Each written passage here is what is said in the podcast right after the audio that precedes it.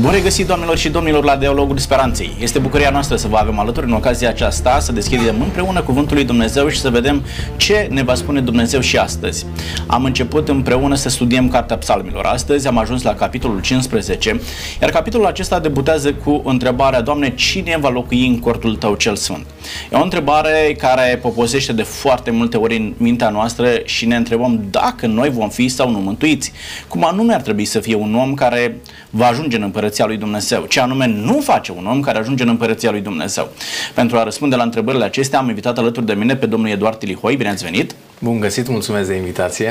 Domnul Eduard ne va reprezenta Biserica Adventistă de ziua 7 și vreau să ne spuneți, poate că în ocazia aceasta aflăm uh, mai multe despre adventiști cum sunt oamenii aceștia, cum îi învățați dumneavoastră pe oameni să-și trăiască viața în așa fel încât oamenii aceștia să-L cunoască pe Dumnezeu și să ajungă în Împărăția lui Dumnezeu. Vă mulțumim pentru că sunteți aici. Cu drag. Alături de mine este din nou domnul Cristian Popa. Bine ați venit! Bine v-am regăsit! Uh, noi ne vedem uh, destul de des aici și uh, astăzi din nou veți reprezenta Biserica Pentecostală. Vreau să ne spuneți cum sunt oamenii din Biserica Pentecostală, ce învățături primesc oamenii aceștia, cum anume își construiesc stilul de viață în așa fel încât ei să poată ajunge în împărăția lui Dumnezeu. Și știu că în biserica dumneavoastră propovăduiți adevărul acesta că atunci când ajungi în împărăția lui Dumnezeu vei avea același caracter cu care ai plecat de pe pământul acesta. E adevărat? Absolut. Da. Domnilor, haideți să înțelegem, uh, încep cu dumneavoastră, domnul, domnul Eduard, haideți să înțelegem ce anume, uh, sau, dacă avem siguranța că vom ajunge în împărăția lui Dumnezeu. Este o întrebare la care n-ar trebui să îndrăznim, să ne dăm un răspuns, să avem, știu eu, să trăim o, o siguranță că vom ajunge în împărăția lui Dumnezeu. Este prea mult să trăim o siguranță că vom ajunge în împărăția lui Dumnezeu, domnul Edi. Spunea un, uh, un om mare, un teolog, zicea la un moment dat că atunci când privește la sine, nu are nicio speranță că va ajunge în împărăția lui Dumnezeu. Dar când privește la Hristos, își dă seama că nu are cum să rateze împărăția lui Dumnezeu. E atât de frumos când te uiți în Sfânta Scriptură și îl descoperi pe Iisus Hristos, Domnul vieții, care a lăsat totul pentru a veni pe pământ, s-a întrupat, a trăit o viață ca a noastră, însă fără păcat, și apoi a murit pentru fiecare dintre noi spre a ne oferi viața veșnică. Atât de frumos vorbește Ioan în uh, Evanghelia sa, în capitolul 3, căci atât de mult a iubit Dumnezeu lumea că a dat pe singurul lui Fiu pentru ca oricine, deci e, e valabil pentru oricine, oricine crede în El să nu piară, ci să aibă viața veșnică. Observăm aici că Dumnezeu oferă viața veșnică tuturor, doar că avem și o condiție, trebuie să credem în El. Oricine crede în El are viață veșnică. Este foarte frumos ce spuneți dumneavoastră și e un mesaj de speranță și anume orice om primește din partea lui Dumnezeu uh, viața veșnică, din nefericire nu orice om acceptă această viață din partea lui Dumnezeu. Domnul Popa, cum arată oamenii care acceptă acest dar uh, necondiționat al lui Isus Hristos. Uh, doar pentru că ne iubește, Dumnezeu oferă viață veșnică pentru toți oamenii și chiar are de unde să, să ofere. Are unde să ne primească, nimeni nu-și poate pune întrebare, este uh, prea mic cortul lui Dumnezeu, da, ca să mă folosesc de această terminologie a psalmistului. Uh, are unde să-i primească pe toți, vrea să-i primească pe toți uh, și vrea atât de mult încât, așa cum spunea domnul Eduard, a murit încât fiecare om să-l poată primi uh, pe Isus Hristos și să fie mântuit. Cum arată oamenii aceștia? Cum își trăiesc viața oamenii aceștia? Vreau să vă reamintesc că înainte de să înălța Hristos a spus eu mă duc să vă pregătesc un loc, ca și acolo unde sunt eu să fiți și voi cu mine. Evident, el se refera la ucenici, cei care uh, îl urmau în faptă, uh, în gând, cei care împărtășeau uh, aceeași dragoste față de legea lui Dumnezeu ca și el. Uh, David, în psalmul acesta, pune două întrebări la început. Cine va locui în cortul tău? Cine va locui pe muntele tău cel sfânt? Uh, locui aici înseamnă cine va trăi, cine mm-hmm. își va face veacul, cine va, uh, uh, își va petrece eternitatea acolo. Și răspunsul este foarte important pentru a înțelege uh, ceea ce Dumnezeu se așteaptă de la noi. Uh, el răspunde cel ce umbră în neprihănire, cel ce face voia lui Dumnezeu și spune adevărul din inimă. Um, înțelegând că uh, el vorbește din perspectiva vechiului legământ. Vechiul legământ a oferit un loc foarte important pentru, pentru sacrificiu și jerfă ispășirea prin sânge. Și pe, acest, uh, pe, pe lucrul acesta um, vedem că este clădită și binecuvântarea sau blestemul vis-a-vis de ascultare de legea și porunca lui Dumnezeu. Asta era vechiul legământ. Ei erau binecuvântați de Dumnezeu, erau primiți în prezența lui Dumnezeu, se bucurau de prezența lui Dumnezeu atâta timp cât ascultau de legea lui Dumnezeu. În nou legământ, lucrurile se schimbă puțin, da? Uh, binecuvântarea, prezența lui Dumnezeu are de-a face cu lucrarea terminată a lui Isus la cruce. Asta este noul legământ. Și mai degrabă credința în Isus Hristos este ceea ce uh, înseamnă împlinirea și baza binecuvântării. Cu toate acestea, principiul lui David pe care îl găsim aici uh, este de asemenea corect și în nou legământ. Să nu spună cineva, o, eu trebuie numai să cred, nu trebuie să mai și trăiesc Am și să aplic legea lui Dumnezeu. Da, e nu, foarte nu. interesant de subliniat lucrul acesta, da? Sigur, el se aplică. Conduita vieții cuiva este o reflectare a părtășiei lui cu Dumnezeu. Conform apostolului iubirii, care spunea dacă avem părtășie cu el, nu umblăm în întuneric, uh-huh. da? ci umblăm în lumină. Dacă nu avem părtășie cu el, ne mințim singuri, suntem încă în întuneric. Deci am putea spune că sub vechiul legământ, o trăire dreaptă era premisa părtășiei a trăirii cu Dumnezeu, sub nou legământ, o trăire dreaptă este rezultatul părtășiei cu Dumnezeu, care este întemeiată pe credință. Da, foarte interesant ce spuneți. Deci în Vechiul Testament oamenii trebuiau să subscrie la legea lui Dumnezeu și în felul acesta intrau în părtășie cu Dumnezeu. Și noi știm foarte bine când vorbim de lucrul acesta, nu era destinat doar pentru poporul Israel, da? pentru că Isaia spune casa mea de rugăciune se va chema o casă de rugăciune pentru toate popoarele uh-huh. și chiar și cei din afara poporului uh, Israel, dacă ei subscriau la legea uh, lui Dumnezeu, Uh, descoperită prin intermediul poporului lui Dumnezeu, da? Și aceștia intrau în, în părtășie cu Dumnezeu. Și foarte bine ați subliniat, în Noul Testament, oamenii îl primesc pe Iisus Hristos, indiferent de naționalitate, indiferent de, de religia din care uh, provin, și primirea de Iisus Hristos are ca rezultantă uh, această viața și părtășia. Viață, spune 14 cu 15 cu 14 Ioan. Dacă mă iubiți, da? Toți cei care uh, se atașează de Dumnezeu, de Isus Hristos și îl iubesc pe Dumnezeu, spune, dacă mă iubiți, veți păzi poruncile mele. Adică asta este rezultanta. Nu păzești poruncile sau faci voia lui Dumnezeu, ce uh, citeați din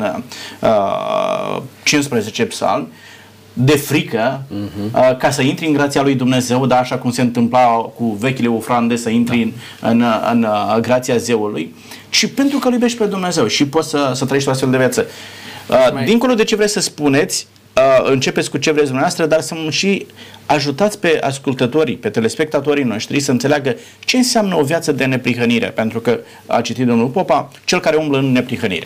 M-aș lega de ideea pe care a menționat-o colegul de, de platou, uh, despre vechiul și noul legământ.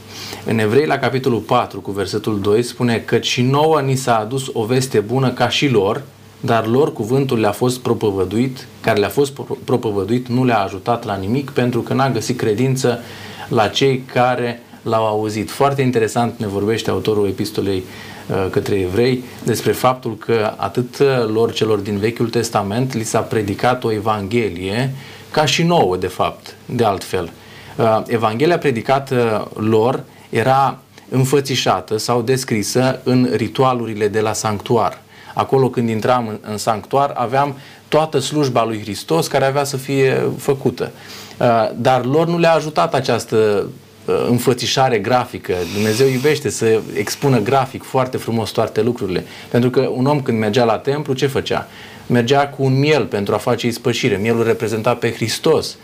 Uh, dar din păcate ei aduceau acele jertfe doar de a scăpa de povară și nu pentru a se întâlni cu Domnul vieții. Ceea ce în Noul Testament se schimbă cumva. Nu mai trebuie să aduci jertfă pentru că Domnul vieții a murit pentru tine, iar tu, având credință în El, poți primi viață veșnică. Foarte frumos s-a gândit Dumnezeu ca să le ofere și lor o explicație, dar și nouă celor de astăzi. Atunci când discutăm despre Psalmul 15 și despre uh, modul cum poate intra un om în, în cortul lui Dumnezeu, observăm că în acest psalm, psalmistul David, ne vorbește despre uh, 11 caracteristici pe care trebuie să le aibă un om. În primul rând trebuie să umbli în neprihănire. Cel ce umblă în neprihănire. De fapt, primul, prima, primul text este o întrebare. Cine va locui în cortul tău? Iar acest cuvânt locui este de fapt un cuvânt care nu exprimă permanență, ci, tem, ci uh, exprimă cumva că poți locui ca musafir pentru o perioadă de timp pentru că se, se referă la cort. Dar mai departe zice, cine va locui pe muntele lui cel sfânt? Acolo exprimă permanență. Uh, cu alte cuvinte, Dumnezeu vrea să ne învețe cum putem să locuim pe muntele său cel sfânt, acolo sus în ceruri și ne exprimă câteva uh, astfel de caracteristici. În primul rând trebuie să faci voia lui Dumnezeu și să spui adevărul din inimă. Un om neprihănit, un om drept, este un om care ce face? Are adevărul în inimă și având adevărul în inimă, exprimă ceea ce are în inimă. Noi de multe ori în zilele noastre exprimăm altceva decât ceea ce avem în minte. De ce? Pentru că vrem să fim politically correct.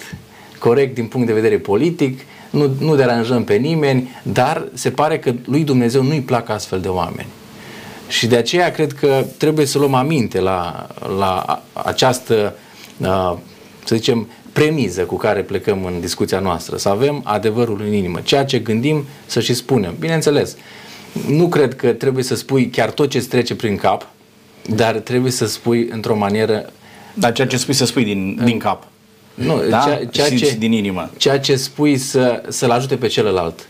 Adică mm-hmm. s-ar putea uneori să-ți treacă prin minte niște gânduri care nu l-ar ajuta pe celălalt să cunoască pe Dumnezeu. De aceea e bine să îmbrăcăm frumos cuvintele pentru a oferi cea mai uh, frumoasă exprimare. Deci, spuneți dumneavoastră, un om neprihănit spune adevărul din inimă, face voia lui Dumnezeu. Uh, cum am putea traduce termenul acesta de neprihănit? Pentru că nu este un termen foarte uzual, da? Uh, pentru cei care nu sunt familiarizați poate cu biserica, uh, care chiar poate nu au mers niciodată la o biserică și termenul acesta, iată că se folosește. Cum ați uh, descrie termenul acesta, domnul Popa? În Vechiul Testament, neprihănitul era cel care asculta de poruncă, de lege, și cel care era acoperit de jertfa de ispășire care se făcea în cort sau în templu. În Noul Testament, în Noul Legământ, Sfântul Pavel spune că neprihănitul este cel îndreptățit. Este cel care a avut datoria plătită de la cruce de jertfa lui Hristos. Neprihănitul este cel care crede în jertfa ispășitoare a lui Isus Hristos și cel care este îndreptățit față de Dumnezeu. Pentru că păcatul lui a fost ispășit de Hristos la cruce. Deci putem să-i spunem neprihănire sau îndreptățire, da, din ceea ce spuneți dumneavoastră. Exact. Iar îndreptățirea aceasta se realizează în momentul în care Hristos pune meritele sale, jertfa sa în dreptul vieții tale. Că prin propria lui viață omul nu se poate îndreptăți. Exact. Cu alte cuvinte, neprihănitul nu este neprihănit prin faptele lui, ci prin ceea ce a, a făcut Hristos, iar în urma credinței în jertfa lui Hristos, noi suntem neprihăniți și facem și fapte vrednice. Este o neprihănire atribuită. Absolut. Da? Hristos da. atribuie neprihănirea sa celui da. care îl primește ca mântuitor uh, personal, nu? Da. Uh, domnul Tilihoi, mai departe, Psalm 15 spune că în cortul lui Dumnezeu va locui cel care face voia lui Dumnezeu. Acum, uite că eu pot avea pretenția că fac voia lui Dumnezeu. Ce înseamnă să fac voia lui Dumnezeu? Da? Uh, cine poate să confirme că eu fac voia lui Dumnezeu sau nu? Este suficient ca eu să trăiesc sentimentul că fac voia lui Dumnezeu sau sunt anumite reguli, este un manual care mă învață care este voia lui Dumnezeu? Acest text face o referire directă la legea lui Dumnezeu. Voia lui Dumnezeu este de fapt legea lui Dumnezeu care exprimă caracterul său, exprimă, așa cum uh, putem spune din acest text, chiar și voința lui. Uh, cele 10 cuvinte sau 10 porunci care le-a scris Dumnezeu pe muntele uh, Sinai înfățișează, de fapt, care este dorința lui pentru noi oamenii. Noi putem avea simțământul că facem voia lui Dumnezeu. Sunt mulți oameni care spun, eu l-am pe Iisus Hristos în inima mea, dar când te uiți la viețuirea lor, îți dai seama că n-au, nu-L cunosc pe Dumnezeu.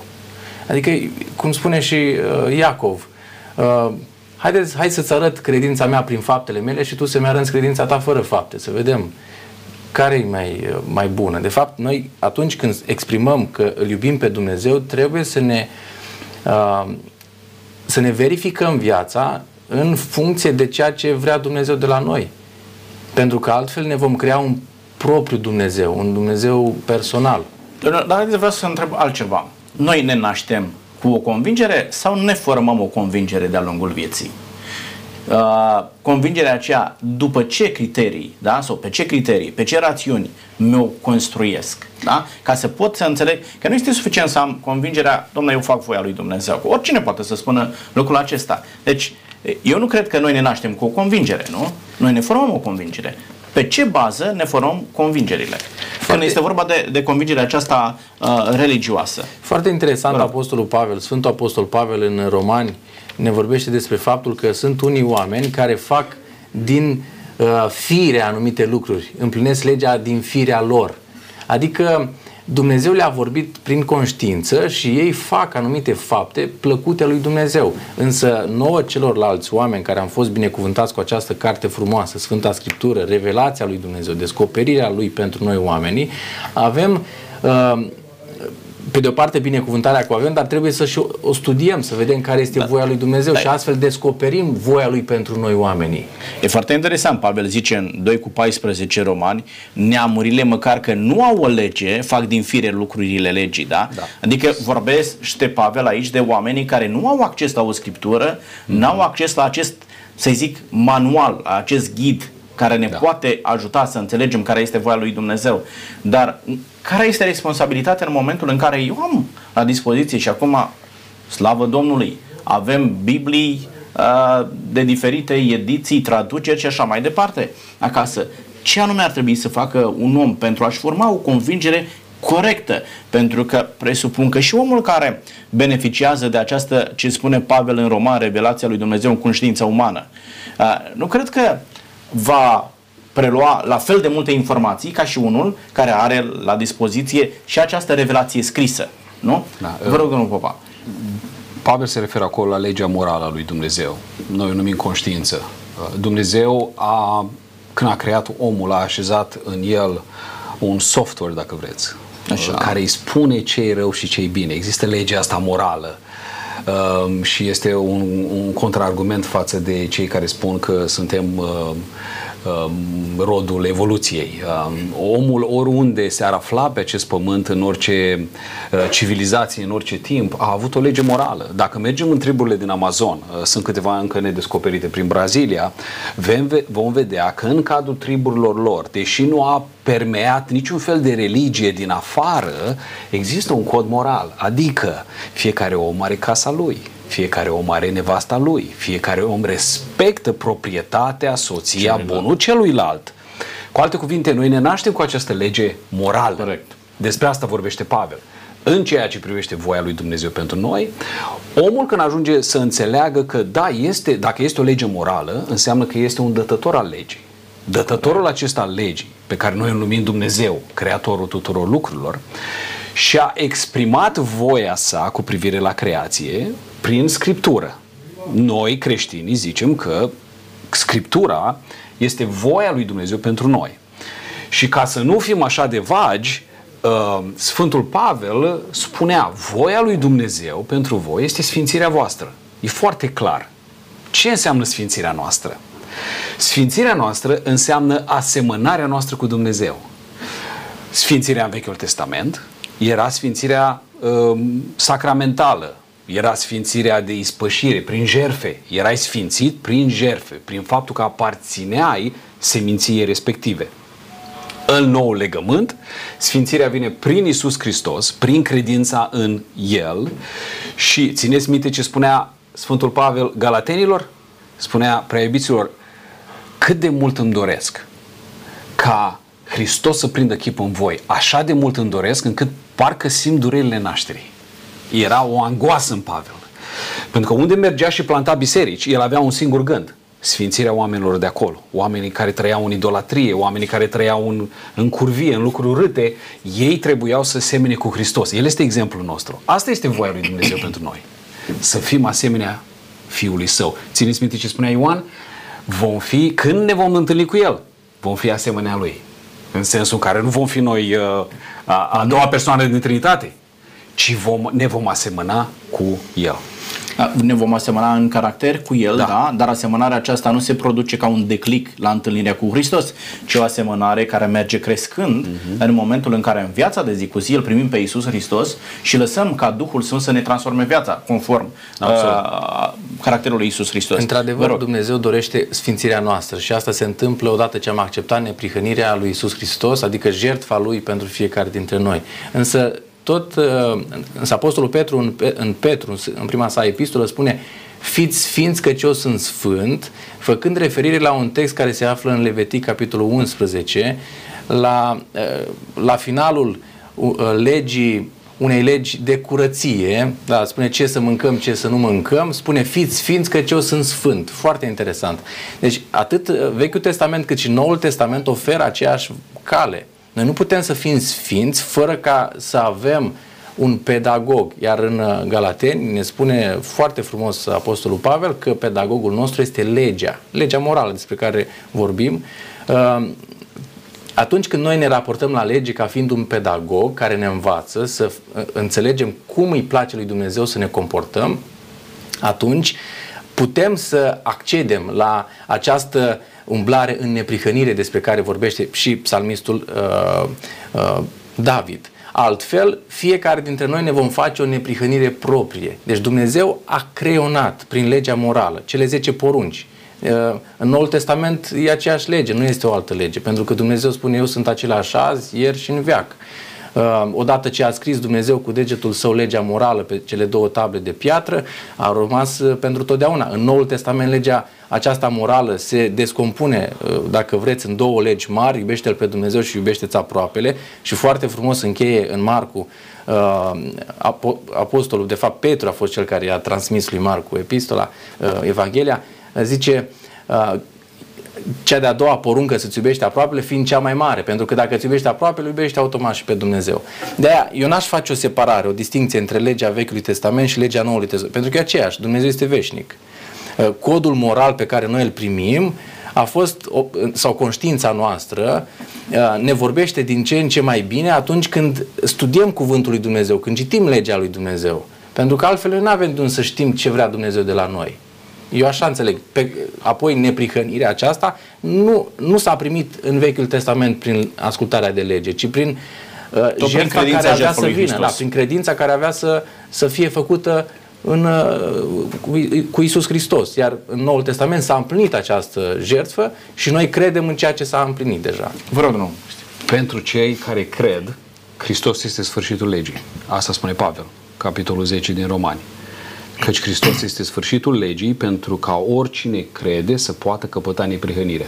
Neprihănirea nu se mai capătă prin împlinirea poruncilor. Corect. Ci prin credința în Isus Hristos. Legea a fost doar un îndrumător spre Hristos. Uh-huh. Și a fost cea care a descoperit inadecvarea noastră, imposibilitatea noastră de a o împlini. În sensul ăsta. Uh-huh. Legea, evident, că are o valoare extraordinară pentru că legea arată spre Hristos. Evident. Absolut. Dar acum Hristos și credința în Hristos este baza neprihănirii. În urma credinței în Hristos și a justificării noastre care vorbeam mai devreme, noi începem să împlinim legea. Dar legea este un judecător foarte aspru. Pentru că spune Pavel că toți au păcătuit și sunt lipsiți de slavă lui Dumnezeu. Absolut. Cu alte cuvinte, bazat pe el. Și tocmai legea este aceea care ne arată că am păcătuit. Da. Dar acum, uh, eu n-aș spune că nu mai este legea cea prin care se capătă neprihănirea, pentru că legea n-a fost niciodată cea prin care s-a căpătat neprihănirea, ci din potriva, așa cum spunea domnul Tilihoi, uh, din totdeauna neprihănirea a fost prin credință, da? Și zice foarte clar Pavel în Efeseni 2 cu 8 la 9, căci prin har ați fost mântuiți prin credință, nu prin fapte, dar ia versetul nou mm. ca să întărească ideea, ca să nu se laude nimeni. Adică dacă eu încerc să fiu excelent, să ating excelența în păzirea legii, nu voi dobândi niciodată neprihănirea, că nu mi-ajută la asta.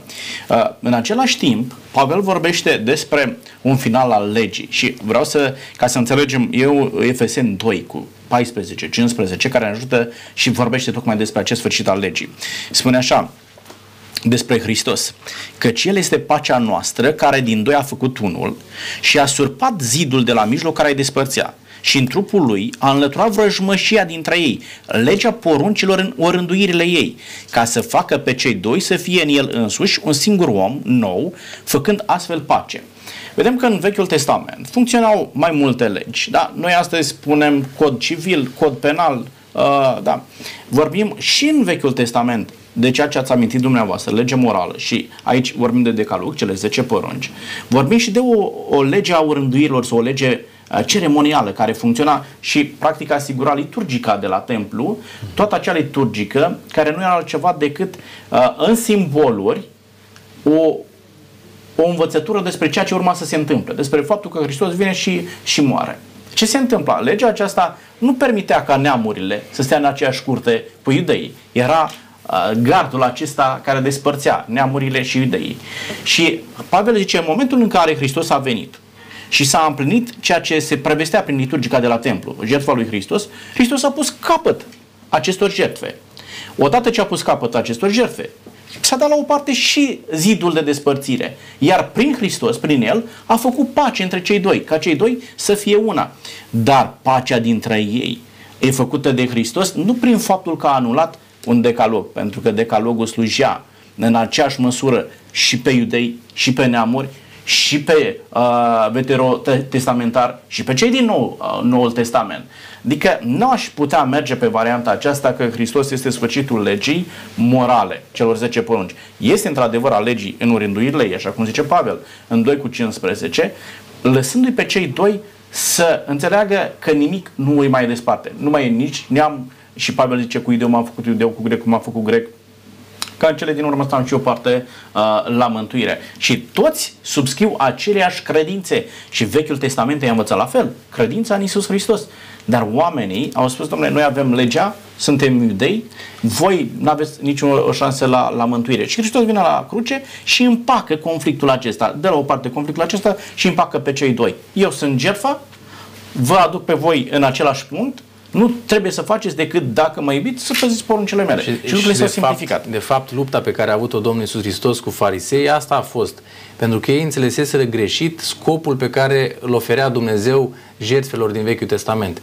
Ei făceau prin acele ritual, ritualuri un act de neprihănire în sine, ceea ce era total greșit. El nu a uh, considerat niciodată că trebuia să întâmple așa. Aș citi doar un singur verset ca uh, să ne ajute să înțelegem ce anume s-a întâmplat în Noul Testament. În Ezechiel 36, cu versetul 25 la 26 spune Vă voi stropi cu apă curată și veți fi curățiți, vă voi curăți de toate spurcăciunile voastre și de toți idolii voștri, vă voi da o inimă nouă, voi pune în voi un duh nou, voi scoate din trupul vostru inima de piatră, vă voi da o inimă de carne, voi pune Duhul meu în voi și vă voi face să urmați poruncile mele și să păziți și să împliniți legile mele. De fapt, Hristos, cum spune foarte frumos Apostolul Pavel, Hristos în voi nădejdea slavei. Păi în momentul în care l-am acceptat pe Hristos în viața mea, nu mai sunt eu cel care trebuie să facă vreo împlinire a legii, pentru că Hristos împlinește legea în mine.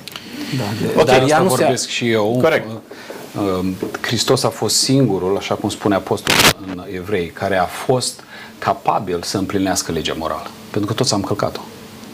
El a fost singurul capabil să împlinească, singurul capabil să fie mare preot, mm-hmm. singurul care a putut să facă ispășirea și în sensul în care el este sfârșitul a, a, a, a accederii la Dumnezeu prin împlinirea poruncilor. El este, pentru că numai el a putut. El a putut, el a fost singurul. Noi cei care venim în urma lui, prin credința în el, noi accedem la Dumnezeu prin credința în Isus Hristos. În clipa când am crezut în Isus Hristos, am împlinit legea și continuăm să trăim conform principiilor scripturale, evident. Asta este sensul pe care uh, cred că vrea să-l dea Pavel acum. Da, asta este corect ce spuneți. Noi accedem la Hristos doar prin credință uh-huh. și asta trebuiau să înțeleagă și cei din Vechiul Testament. Ei puteau primi mântuirea doar, doar prin jertfa lui Hristos care urma să vină și să moară ei au înțeles că primesc mântuirea prin lege. Prin ceea împlinirea. Era, prin împlinirea legii. Corect. Ceea ce este greșit. Da. Da? Motiv pentru care Hristos a venit și a făcut uh, da, pace. Suntem, da, aceeași, da, uh, suntem, suntem acolo. Domnilor, n-aș vrea să mai mergem mai departe. Știu că e un subiect care vă place, da? uh, uh, despre lege, dar vreau să ne, să ne limităm la Psalm 15. Uh, am spus că cei care intră în cortul lui Dumnezeu sunt care fac anumite lucruri lucruri și care nu fac anumite lucruri, da? Și spune versetul 3 mai departe, ei nu clevetesc cei care intră în împărăția lui Dumnezeu, da? Da. Ei nu clevetesc, spun adevărul din, uh, din inimă, uh, nu aruncă o cară asupra semenului, uh, semenului lor. Ce înseamnă, domnul Tirihoi, să arunci o cară asupra semenului tău? Am găsit o traducere foarte frumoasă a acestui verset. Spune, cel ce nu defăimează cu limba sa, nici nu face rău aproapelui său, nici nu aduce o cară asupra aproapelui său. Ce, ce interesant spune. Deci nu-l defăimează pe cine? Pe aproapele lui.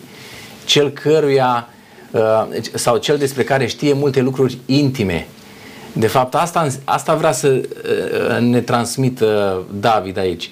Un om care defăimează pe cineva pe care îl cunoaște foarte bine este un nenorocit. Uh-huh. O altă traducere toc, tocmai așa spune, că e un nenorocit. O altă traducere care spune treaba asta, că este un nenorocit. În, în, Am înțeles. în acest uh, psalm se folosește cuvântul, da, nenorocit, ca fiind un cuvânt atribuit unei persoane care nu Acum, face ceea nu, ce nu mai ne vrea întrebăm Dumnezeu. și noi ca în pilda samariteanului cine este aproapele meu. Da? Adică știm cine este aproapele, orice om este aproapele nostru și uh, interdicția este foarte clară. Da? Un om care va intra în cortul lui Dumnezeu niciodată nu va, nu va defăima uh, pe aproapele său. Asta, imaginați-vă ce ar însemna uh, ca niciodată să nu vorbești de rău pe nimeni. Sunt astfel de oameni, domnul Popa care să nu clevetească, să nu vorbească pe aproapele lor. Adică niciodată să nu-ți treacă prin cap să spui ceva de rău despre, despre oricine. Nu doar pe cineva care ți este apropiat, dar despre oricine. Să nu-ți treacă prin cap să spui ceva de rău. Da, e, e destul de greu să întâlnești oameni de ăștia. Uh, Dacă suntem reali și sinceri, Uh, cred că nu este niciun păcat care să fi făcut mai mult rău bisericii decât clevetirea și bârfa. Nu este niciunul. În anii mei de pastorație, uh, nimic nu i-a dat mai mare durere de cap decât clevetirea și bârfa. Că după, după ce iese astea la iveală, încearcă să-i împace. Este o muncă asiduă și de multe ori sisifică. Um, creștinul, omul care iubește pe Dumnezeu, înțelege un lucru crucial.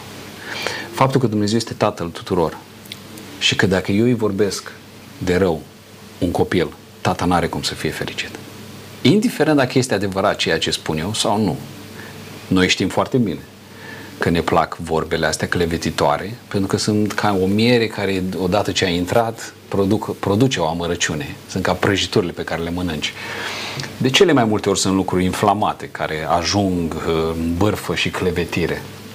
Dar chiar dacă ar fi adevărat, eu, ca un copil al lui Dumnezeu, trebuie să spun stop. Ăsta este copilul lui Dumnezeu. E fratele meu. E fratele meu. Corect. Eu, dacă am doi copii și unul vorbește de rău pe celălalt, ca tată, cum mă simt? Intri între ei și îi faci să înțeleagă că nu e în regulă. Inima mea este rănită. Mă întreb cum se uită Dumnezeu la noi când noi ne vorbim pe unii, unii pe alții de rău. Ce faci? Acum, a, ai și sentimentul dreptății, da? Trăiești și cu acest sentiment că vrei să fie în regulă, să, Da, să da. fie dreptate. Și știi că fratele tău a făcut ceva rău. Cum, cum procedezi dumneavoastră ca și lideri religioși, ca și pastori? Cum procedați când știți că cineva a făcut, a făcut rău? Nu vorbiți de el, nu spuneți, uite ce a făcut uh, cu tare. Cum procedați, domnul? Dacă a făcut cineva rău, Da. cum facem să-l Da. ajutăm să iasă de acolo? Exact. Vedeți că e rău ceea ce se întâmplă în viața lui. Cum procedați dumneavoastră când vedeți că cineva face rău? Am citit un, uh, un pasaj uh, atunci când am studiat acest uh, psalm din Talmud, care spunea că omul ce clevetește cu limba lui este pierdut. Ce interesant spune. Ci că, ci că un astfel de om este în afara planului de mântuire. Pentru că Dumnezeu urăște uh, clevetirea și el nu mai este mântuit. Mi s-a părut o, un, și un text Psalm deosebit. 15 spune la fel. Da? El nu clevetește cu limba lui cel care intră. Da, Îmi dau seama că această uh, chestiune este deosebit de importantă pentru Dumnezeu. De ce? Pentru că în ceruri, în Ezechiel capitolul 38, ne vorbește despre un înger care a căzut tocmai din cauza clevetirii. Este un termen acolo în ebraică, recula, care înseamnă bârfă.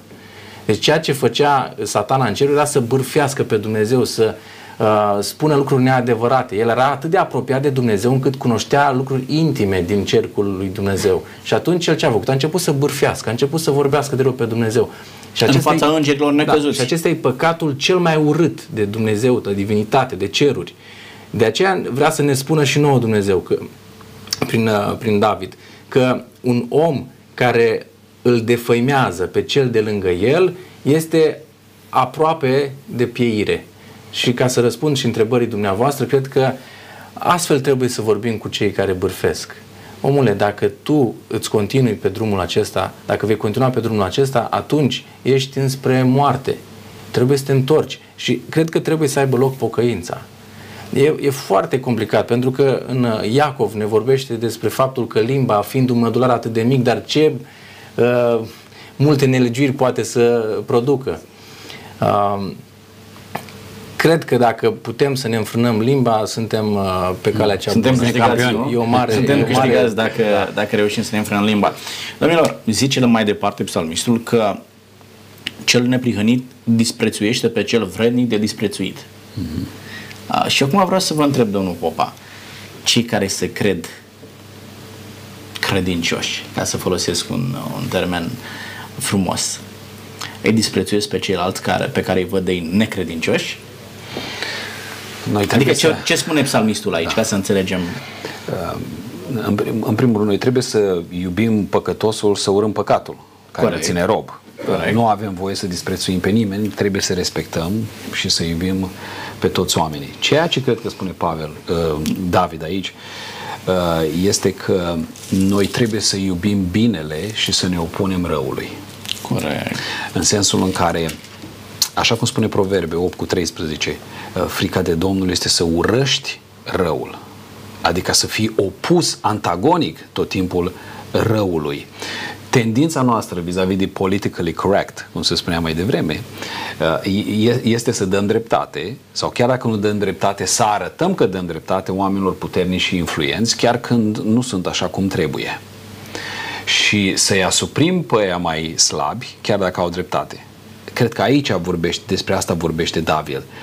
Uh, el și exprimă admirația față de omul care uh, nu curtează, nu lingușește, Uh, oamenii importanți, dar care nu sunt corecți, ci îi apreciază pe cei care sunt drepți. Chiar dacă sunt mai săraci, mai obidiți, mai nebăgați în seamă. Ideea de bază aici este urârea păcatului. Să te pui de partea adevărului. Nu are de-a face uh, neapărat cu disprețuirea unei persoane uh, pentru ceea ce este sau nu este ea. Putem vorbi de o intransigență față de păcat, adică uh, da, da, nu, nu, ce este greșit, este greșit, Absolut. să spui lucrurilor pe nume, da? Nu disprețuiesc pe omul în, în cauză, mm-hmm. dar nici nu pot să fiu de acord de dragul chiar a prieteniei yeah. cu cel care face răul, doar pentru că o relație, știu, ar trebui să mă facă să trec cu vedere anumite lucruri care nu sunt în regulă. Da? Mm-hmm. Cel care este corect, care trăiește după voia lui Dumnezeu, întotdeauna va lua o atitudine față de lucrurile care nu sunt în regulă, mm-hmm. va spune lucrurilor pe nume, fiind în același timp interesat să recupereze pe cel care este greșit. Da? Adică nu-ți spun, uite, ți-am aruncat în față, tu ai făcut răul și de aici mai departe este, este treaba ta să dacă pot uh, să scriu în presă ceea ce faci tu. Da? Din nefericire cam asta se întâmplă da, și da. nu există interesul să recuperezi pe, pe om. Vă rog, domnule. Aș aminti un aspect foarte important în acest psalm. Se vorbește despre locuirea cu Dumnezeu în cortul său. Cel care locuiește în cort cu Dumnezeu are în atenție slava lui Dumnezeu. Un om neprihănit este un om care face voia lui Dumnezeu și spune adevărul din inimă. Și cred că se leagă foarte bine acest text de textul uh, pe care l-ați menționat, că privește cu dispreț pe cel vrednic de disprețuit. Cu alte cuvinte, adevărul din inima sa îi spune că ceea ce face respectivul nu este bine. Și oare cum ai putea tu ajuta un om să vină la mântuire dacă nu îi spui care este starea lui? Mm. Îl iubești dacă îi spui care este starea, starea lui. Dacă tu nu-l disprețuiești. În, în felul ăsta, uh, sau în, în sensul uh, sfânt al cuvântului, îl disprețuiești pentru că îi vrei binele. Nu ești de acord cu faptele sale. Dacă nu faci acest lucru, tu nu îl vei, îl vei pierde. Și în Ezechiel ni se spune foarte, foarte clar despre străjeri. Străjerilor, dacă tu nu vei striga, dacă nu vei vorbi, îți voi cere sângele, de pe, sângele lor.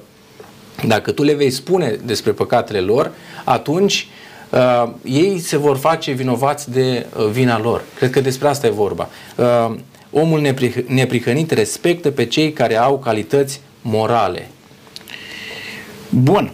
mai departe, îi spune așa, el nu-și ia vorba înapoi dacă face un jurământ în paguba lui. Ce înseamnă lucrul acesta? Cei credincioși, domnul Popa, se jură? Adică, mă, nu mă crezi? Uite, și mă jur pe nu știu ce, mă jur pe roșu. De obicei, cine se jură, uh, prin faptul că se jură, arată că minte. Da. Uh, Biblia spune că daul nostru trebuie să fie da Cine și se nu scuze se acuză, nu? Qui se scuse accuse. Uh, Dar ideea din spatele acestui uh, pasaj este că omul neprihănit își ține promisiunile chiar atunci când sunt făcute în defavoarea lui. Țineți minte de uh, pasajul lui Iosua și bătrânii uh, în defavoarea lor jurământul față de gabaoniți. Gabaoniți, A fost un inconvenient, au trebuit să-l țină. Uh, legea a introdus, de exemplu, în Levitic 27 înlocuirea unei jerfe care uh, era perfectă cu una imperfectă, pentru că zice că nu ai voie să schimbi uh, jertfa, mielul, cu unul care nu-ți prea, nu, nu, nu îți prea uh, convine. Aici ideea de bază este dacă ai promis ceva, Trebuie să chiar te ții dacă de este în defavoarea ta, trebuie să te ții de cuvânt. Nu se pot schimba regulile în timpul jocului, ca să vorbim pe în termenii noștri. Uh, ce părere aveți de momentul în care trebuie să mergi, știu eu, ești martor într-un proces și trebuie să juri? Uh, vă întreb lucrul acesta pentru că m-au sunat oameni și eu spus, uite, mâine merg la judecătorie, sunt martor sau chiar am o, eu, o, o cauză acolo și mă pune să jur cu mâna pe Biblie. Ce le spuneți uh, unor astfel de oameni, domnul Trihai? Mi-a spus o întrebare foarte delicată. Uh, Eu cred că, așa cum spunea și domnul Popa, uh, un creștin adevărat, prin viețuirea lui, arată că ceea ce spune este așa. Uh, Acum, când ești pus într-o astfel de situație, sunt anumite reguli pe care trebuie să le uh, ții. Mă gândesc pentru judecătorul care stă acolo și vrea neapărat să pui mâna pe Biblie, eu oricum pun mâna pe Biblie în fiecare zi, așa că... Dacă uh, pun și acolo nu e o problemă. da, nu, pentru mine nu e o problemă. Dar e un jurământ. E un jurământ. Adică Da, un un om forma aceasta de a credincios- pune mâna pe Biblie este un jurământ. Ce fac? Mă duc și jur acolo uh, uh, pentru că îmi cere judecătorul? Un om, un om credincios care are, îl are pe Hristos în inimă va spune întotdeauna adevărul. Corect. Deci pentru el un jurământ de acest fel nu e niciun fel de problemă. Da, eu am fost uh, pus într-o astfel de situație și când mă, lumea mă întreabă, ea chiar mi-a spus lucrul acesta, eu am mers și am spus doamnei uh, judecător și am spus, doamnă, pe mine Scriptura mă învață cuvântul tău să fie da, da și nu, nu. Tot ce vine peste aceste cuvinte este de la cel rău. Păi mă puneți să jur că aceeași Biblie pe care noastră mă puneți să pun mâna, îmi spune să nu jur. Și Domnul a spus, e în regulă, dacă asta credeți. Cred că trebuie să avem un discernământ. Adică o verticalitate și să spunem foarte clar. Zic, Da, da, nu, nu. Eu de asta sunt aici, ca voi să probați dacă eu ceea ce spune în regulă sau nu, nu pe vorbele mele. Eu, Da. Sunt niște documente care dovedesc. pe care de face cu nevinovăția. conștiința Sigur. fiecăruia. Uh, Ceea ce ați făcut, ați procedat foarte corect. După cum bine știți, sunt niște oameni acum care ne guvernează, care nu jură pe Biblie, pentru că nu cred în Biblie. Și dacă ei au dreptul să nu jure pe Biblie, probabil că și oricine crede că lucrul ăsta îi aduce o ofensă, are și la fel dreptul. Deci eu nu văd nicio problemă. O, e în regulă. În același timp, cel care jură pe Biblie și spune adevărul, nu, eu consider că nu face păcat. Da, da, atenție, Biblia nu zice că să juri și să spui adevărul. Zice cuvântul tău să fie da, da, nu, nu. Tot ce vine peste aceste cuvinte este de la cel rău. Da. Adică În- e- în nu e o Sfânta interdicție Scriptură- clară să jur? În Sfânta Scriptură, nu, eu n-am găsit o interdicție să juri. Ok. Pentru că în Sfânta Scriptură găsim de multe ori personaje, cel puțin Avram, spre exemplu, l-a pus pe slujitorul său să jure cu mâna sub coapsa lui. Și în, în, în Scriptură găsim de foarte multe ori uh, jurăminte care s-au făcut. Dar ceea ce vrea să spună, spre exemplu, un astfel de jurământ era că orice s-ar întâmpla, eu îl împlinesc, eu îl îndeplinesc. Dumnezeu a făcut jurământ cu oamenii de mai multe ori. În Noul Testament, Domnul Iisus Hristos ne spune aceste cuvinte, să nu jurați, ci să cuvântul tot să fie da, da și nu, nu. De ce? Pentru că atât de ușor ieșeau pe buzele lor jurămintele, încât nu, nici nu mai erau valabile. Așa, de aceea mai bine fii serios, omule, și uh, fă lucrurile așa cum îți dictează Dumnezeu. Și nu- Jurăminte pe care nu aveau nicio intenție N-aveau să le nicio respecte. intenție să le respecte, Asta este corect. ideea. Eu sunt de Ce, acord. ce o foloseai ca o, un paravan, dumneavoastră Da, am jurat. Da, am jurat se, și face, cumva se face și azi ad- aduc și azi treaba divinitatea asta. în mijlocul nostru ca să fie de partea mea în acest jurământ. Tocmai de asta, tocmai de asta Hristos interzice, uh, văzând o chiar poate ca o, nu știu dacă zic mult, ca o blasfemie.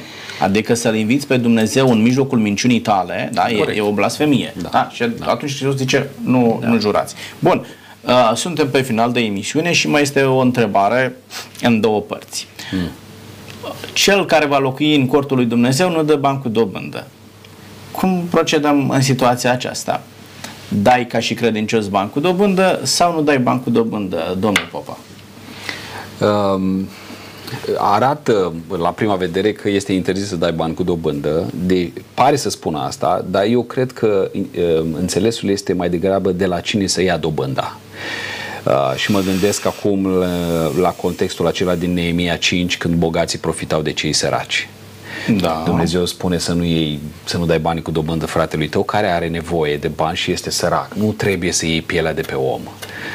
Uh, dacă am fi și am generaliza, înseamnă că toți cei care uh, fac, uh, lucrează în bănci sau au bănci. Hey, aici sunt, voiam să ajung. Atenție! Sunt, a da bani cu dobândă înseamnă tot una cu sistemul bancar care oferă bani, este o dobândă, este impozitată, este legiferată și aici vă invit să facem diferența între ceea ce înseamnă dobânzi bancare și cămătărie. Da, da? Corect. Aici este problema. Ce zice Scriptura? Uh, eu zic că uh, e vorba de cum îl onorezi pe Dumnezeu cu banii tăi și cum arăți dragoste față de ceilalți, grijă față de ceilalți. Dacă tu dai bani cu dobândă unui om în necaz, care este disperat pentru banii aia, pentru că trebuie să-și rezolve o problemă de sănătate, mă rog, uh, atunci tu încalci porunca lui Dumnezeu și încalci inima lui Dumnezeu de tată.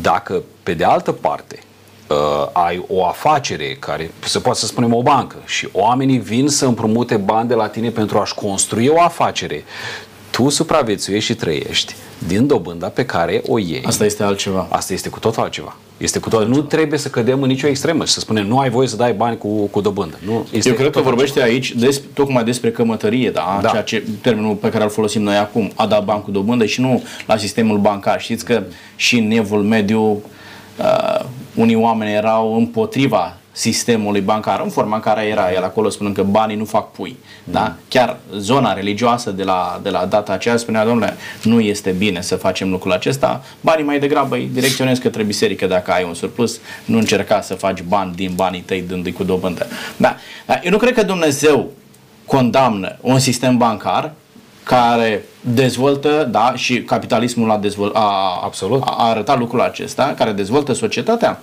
ci mai degrabă este vorba de această cămătărie, de lucruri ilegale care se fac și uitați-vă câte nenorociri se întâmplă în momentul da. în care uh, se Evrei au luat direct poruca asta și ei nu își împrumută cu dobândă unul altuia.